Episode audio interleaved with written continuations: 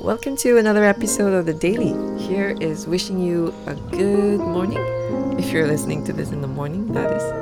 Otherwise, here's wishing you a good afternoon or evening or night. Yesterday, we had a really nice time uh, for family dinner. It was my uh, someone in our family's birthday, and the kids wanted everyone to come early for a family game, so they did, and we played and had lots of laughs. It was great. And while I'm very thankful we can come together and share a meal like that, we also know full well that in many places the COVID situation has become so severe and so critical that being able to do that is like a dream. So, even as we start off today, Monday, I encourage us to be thinking of how we can be of more help to these places or these cities, these nations in small or big ways whatever within our capacity, or whatever that might stretch our capacity, as God nudges you or puts a particular burden on you to act, if you haven't already. To go talk to someone, find an avenue, uh, wire some money, or get with some friends to pray, etc. It's not just a nice idea. I believe that's part of what it means to be those who bear His name, so let's go do that with that, if you're ready, let's jump into our reflection today. Now, did it ever strike you that out of the many, many things that parents can can do, God can also do, except for one? I mean, there could be another one, but it hasn't come to me, so you can let me know if you think of another one. And that one thing that parents can do, which God cannot do, is repentance. And this was inspired by an article with, that one of my friends wrote for a leading Christian website, which she titled What Parents Can Do That Jesus Cannot. The other day, we went to a friend's house for a play date. Her hubby was out for work, but she and her kids and their helper were home. We went over for a couple of hours, and the kids played together, messed up the room together, had lunch together, all of that fun stuff just as we were about to leave the house. And parents, you know how that goes. We had to, you know, give a countdown of how many minutes before the kids need to pack their bags, put their shoes on so we could leave, so that they can have some peace and quiet once we're gone. It we were down to the final minute, I think, when our son grabbed one of their toys quite hard. It was a plastic toy of some sort. I'm not sure. And I think he was trying to help tidy up that toy, or he wanted to play with it one last minute. I can't remember. But the thing cracked into half. We went like, oops, you know, broken. And he wanted to put it right back into its box. I stopped him. And then my son and I looked at each other, and I decided to take that as an opportunity, as a discipleship moment. I said to him, hey, you know, let's bring this this toy to auntie and we tell her that we broke it and we're sorry and we can offer to bring it home to fix and then return it to them. He looked a little distressed at my suggestion, but he was quiet. After a brief pause, then he asked, Can't we just bring it home to fix and then return it? I said, Yes, we can do that, but I think we should first tell her that we've broken it. Let's own up to what we've done, and it's okay.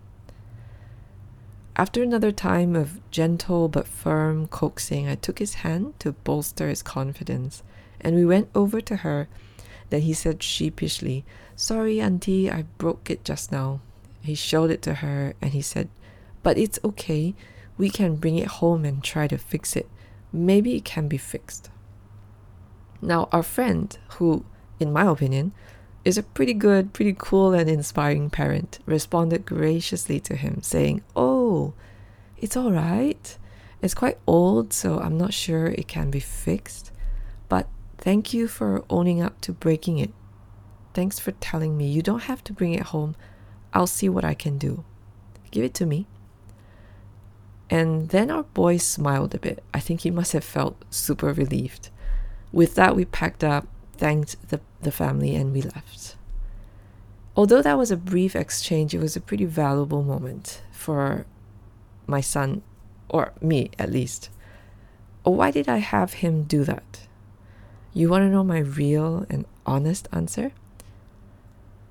Because I know I would not have liked to do that if I were him, but it was necessary to learn. There have definitely been times when I've done something that resulted in conflict or mishap, um, and I didn't feel like owning up to it. It didn't matter whether or not the mishap was on purpose.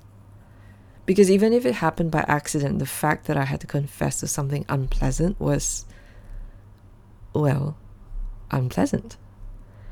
But here's the thing confessing our wrongs and repenting of our mistakes is something that we, as followers of Jesus, must learn to do and must exemplify to others.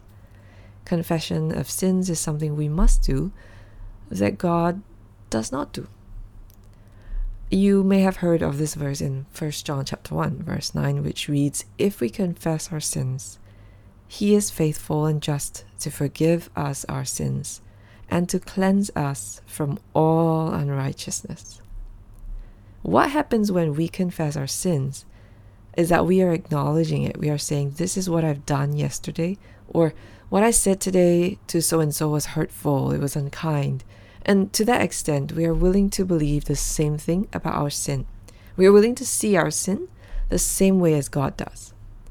This is the context of verse 9 if you look at uh, the verses before, both just before it and right after it, that is 1 John chapter 1 verses 8 and 10. Verse 8 says, If we say we have no sin, we deceive ourselves, and the truth is not in us.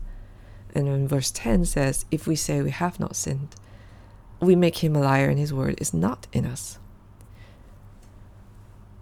There is a story that Jesus told in Luke 18 about the religious man, a Pharisee, and the sinner, a tax collector, who both prayed in the temple. The Pharisee's prayer was basically bragging about how righteous he was, whereas the sinner's prayer was just a cry for mercy. Oh God, be merciful to me, a sinner.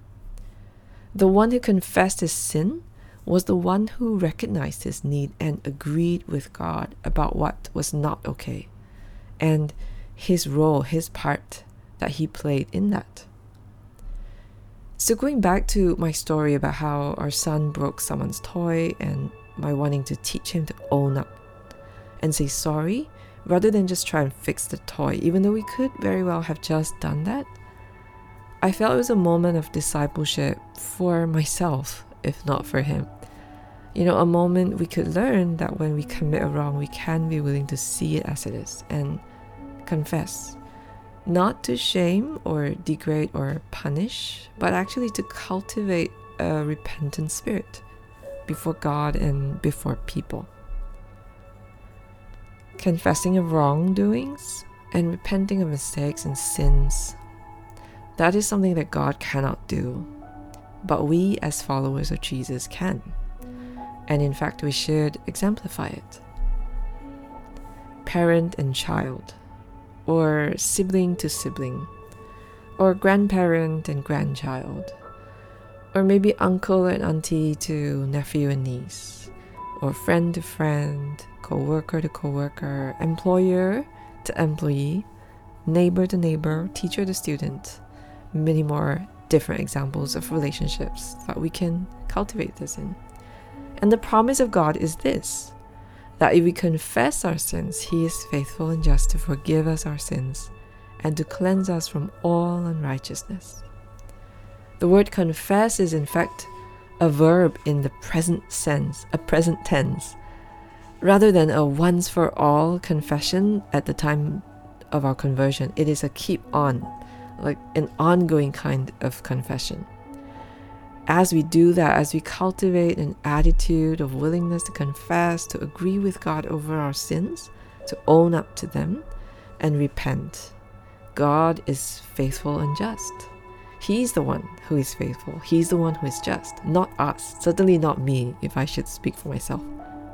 Because God is the one who is faithful and just, steadfast and righteous, Thank God it doesn't depend on our faithfulness or our righteousness. He will forgive our sins and cleanse us from all unrighteousness. What a comfort! What a relief for us, finite beings, that we can rest assured that, like the auntie who my son confessed to about breaking that toy, God says something like this to us when we are willing to approach Him with our sins. Oh, it's alright. I'm not sure if it can be fixed by you, but I'm glad that you own up to it, that you chose to tell me about it. You don't have to bring it home. I'll see what I can do. You can give it to me. And with that, can I just invite you to reflect and just join me in this prayer that I will be reciting meditatively, reflectively, as I go through it line by line. And this is a prayer called Corporate Confession of Sin from Daniel 9, which is adapted from the Worship Source Book, Faith Alive Christian Resources.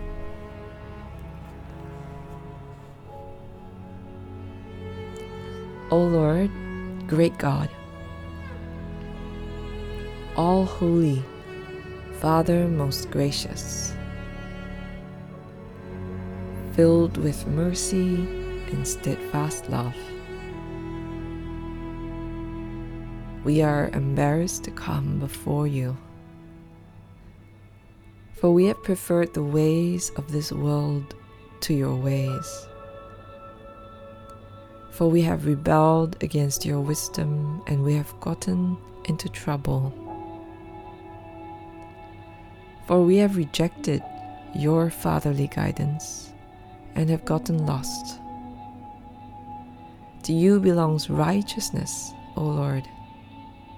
Great God, all holy, filled with awe, Father most gracious, filled with mercy and steadfast love incline your ear to our troubles.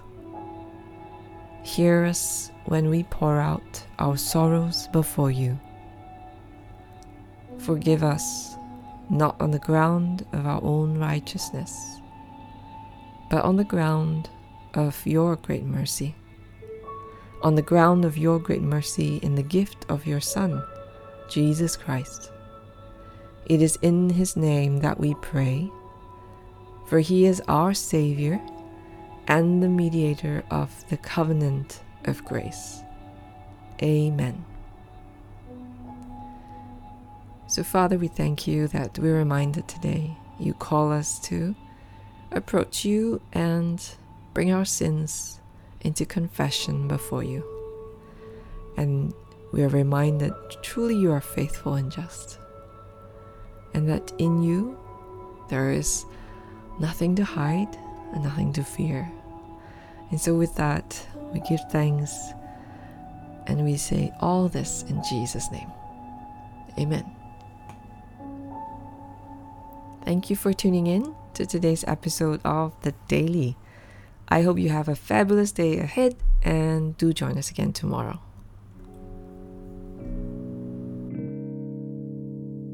Hey, Pastor Andre here. Thank you so much for tuning in to another episode of The Daily.